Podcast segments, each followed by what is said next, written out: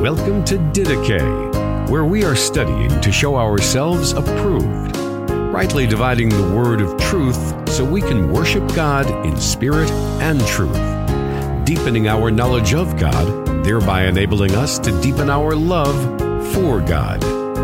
Here is your host, Justin Peters. Welcome to the program, ladies and gentlemen. I hope that this finds you and yours doing well. And I want to thank you very much for joining me for this installment of the Justin Peters program. We have been doing a series entitled Witnessing to the Witnesses. I am recording, or I am playing back rather, a recording that I made of a, an extended witnessing encounter that I had with two Jehovah's Witnesses named John and Patricia, husband and wife. Um, did this a few weeks ago in San Diego, California.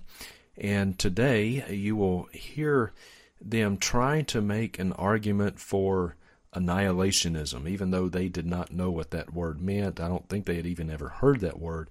That is essentially what they believe that people who are not within uh, Yahweh, Jehovah's fold, just simply cease to exist. The very thought of a conscious, eternal, suffering torment is anathema to them. They just they just completely reject that because they think that that is not loving. And of course uh, as i said yesterday that reflects a very diminished view of god a very diminished and minimalistic view of sin and a very elevated view of man.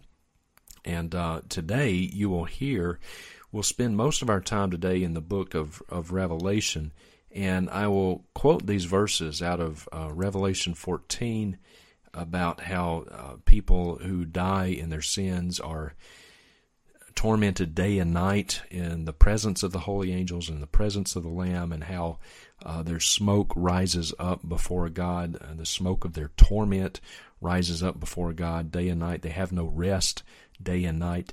And they try to uh, explain that away. They say that well that's symbolic that's uh, symbolic language, and yet it is in the same context that their 144,000 number is found, that they are so big on. And uh, you'll hear me point out to them, well, if you're going to say that that is symbolic about the uh, torment day and night, suffering, uh, the the smoke going up before God, smoke of their torment day and night. If that if that is symbolic, then to be consistent, then the 144,000 is symbolic too, and they really had no answer for that. And you'll also hear they try to they try to fall back on these terms Sheol and um, they they say that that just means the grave, and so that's all that it is. You know, when people die uh, who are not godly or their sins have not been forgiven, then of course they have a very distorted view of sin being forgiven in the first place. But they say they just go to go to the grave. That's it. It's just the grave. That's it, and and nothing else. But um, you will hear me explain to them, try to explain to them, that that one of the primary rules of hermeneutics is that you don't s- rely solely on the dictionary definition of a word f- to get the full meaning of the word. And I give the example of metanoia. So anyway, those are some things to be listening for as we uh, play today's installment of Witnessing to the Witnesses. Here we go. He's describing Above yeah, that. above that. Well, I, I lean towards that it's that it's not a parable, that it was a real event in history. But Okay. even if even if it was, even if it was, there are multitudinous examples of the worm does not die, the fire is not quenched. You could go to Revelation, tormented day and night forever and ever. A- And let me read to you too, Matthew 25. Uh, Okay. Matthew 25. Let's go to Matthew 25. You bet.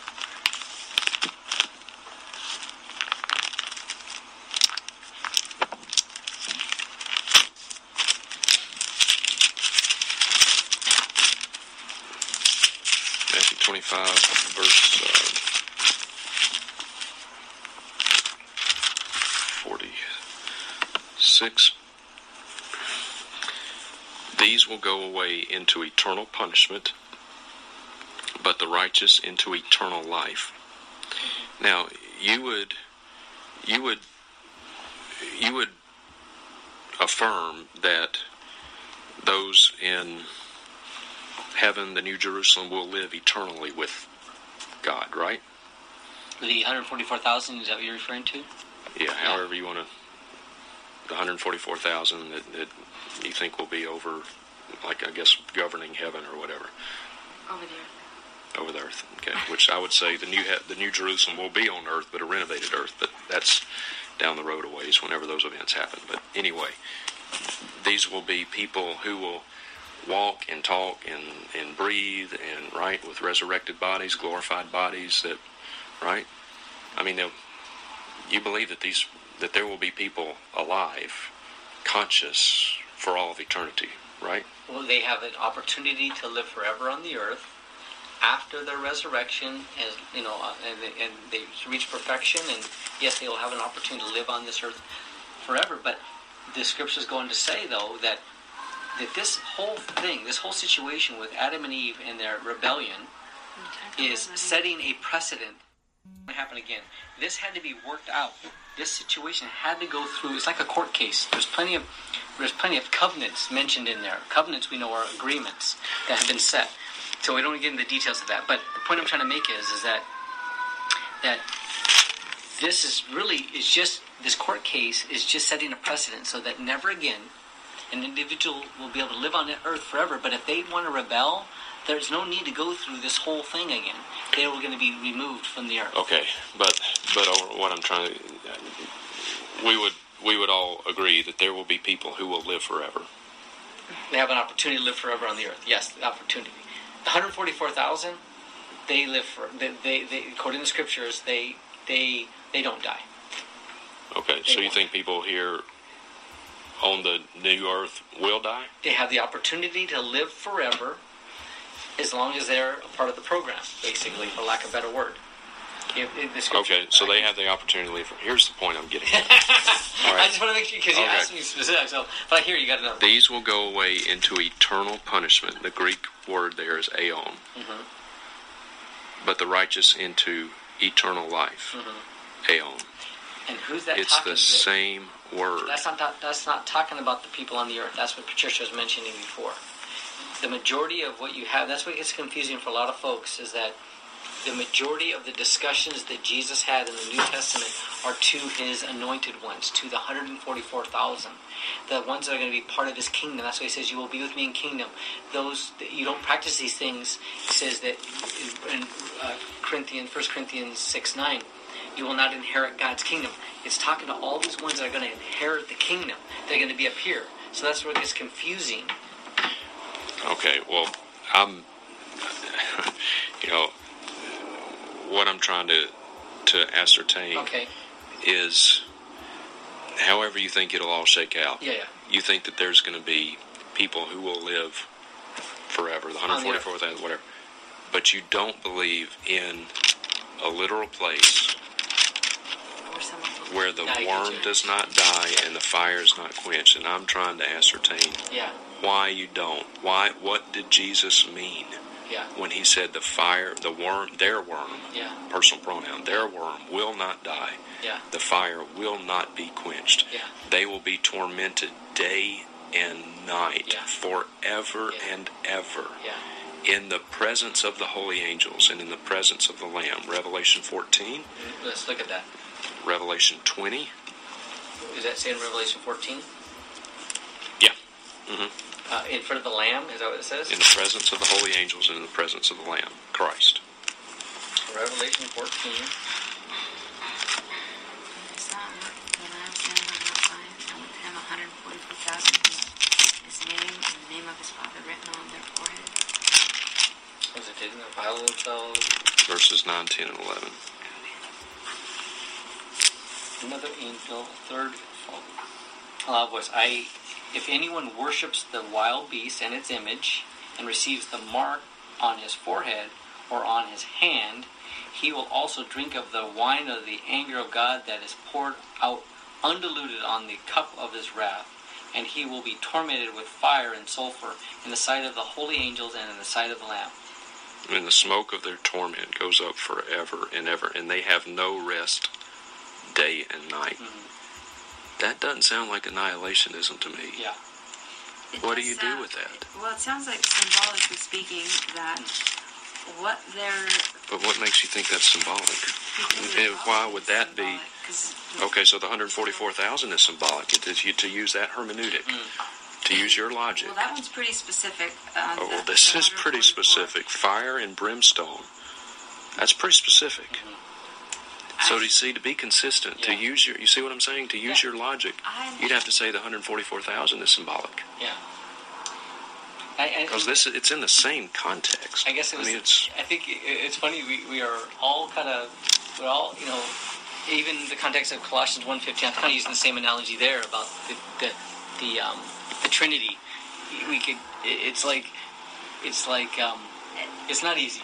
it's not because I mean obviously he's talking about the, them having uh, you know the name of his father written on their forehead. So symbolic, literally, it's not literal that they're going to have it etched on their forehead.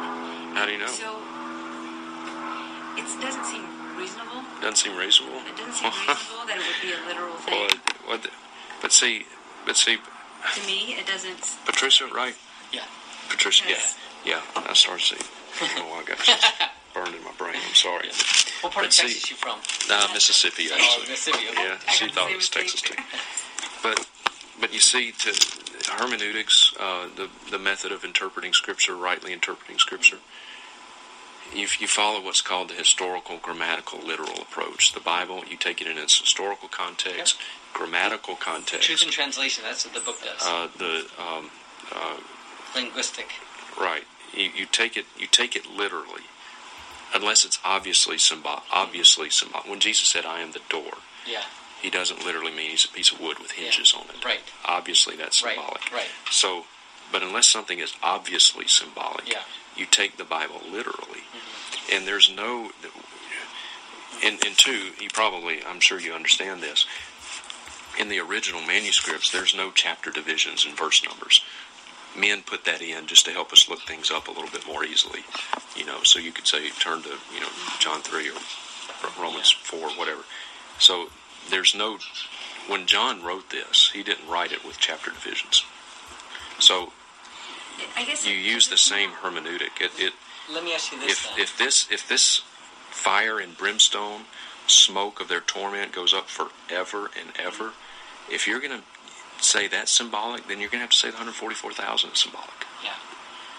Okay, now let me ask you this then. Like, for example, hell in the Bible. It's mentioned in hell multiple times in the Bible.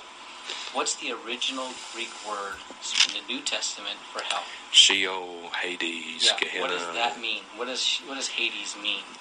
uh, the abode of the dead, basically. Or what could it say as well? Uh, Gehenna could refer to. Well, Gehenna's the, different. I'm Well- talking about because they, is different. But but when you talk about Sheol in Hebrew and, and Hades in Greek, what are those original words? If we look up in the, right now and go online, what would they say that means?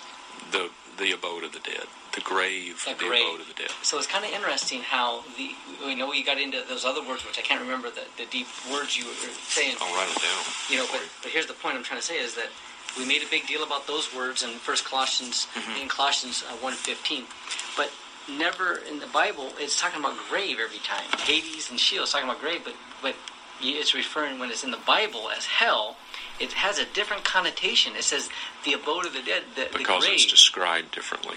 but it calls it a grave. It's just a grave, not. But Why does it? Why do you? Why don't you put a- grave in there? one of the another one of the fundamental rules of hermeneutics is uh, word studies are good and they're helpful, but like um, I don't get ahead of myself. Word studies are good and helpful, but it's not just the dictionary definition of a word that determines its meaning. The Holy Spirit, yeah, that's right. The Holy Spirit of God, who is a person, the mm. Holy Spirit of God. so many rabbit trails. I want to go off here. I want to chase. the Holy Spirit of God determines the usage, determines the, the context. He, Yeah. he wrote the scriptures. Yeah. Men inspired by the Holy Spirit wrote the scriptures. So he's the author. He determines the meaning of the word because of the context in which it's used. Yeah. It's like the Greek word repentance, Yeah. uh, or the Greek word for repentance is metanoia, means to change your mind. Yeah. But it does, that's not the full definition of repentance. Repentance just it doesn't mean just changing your mind.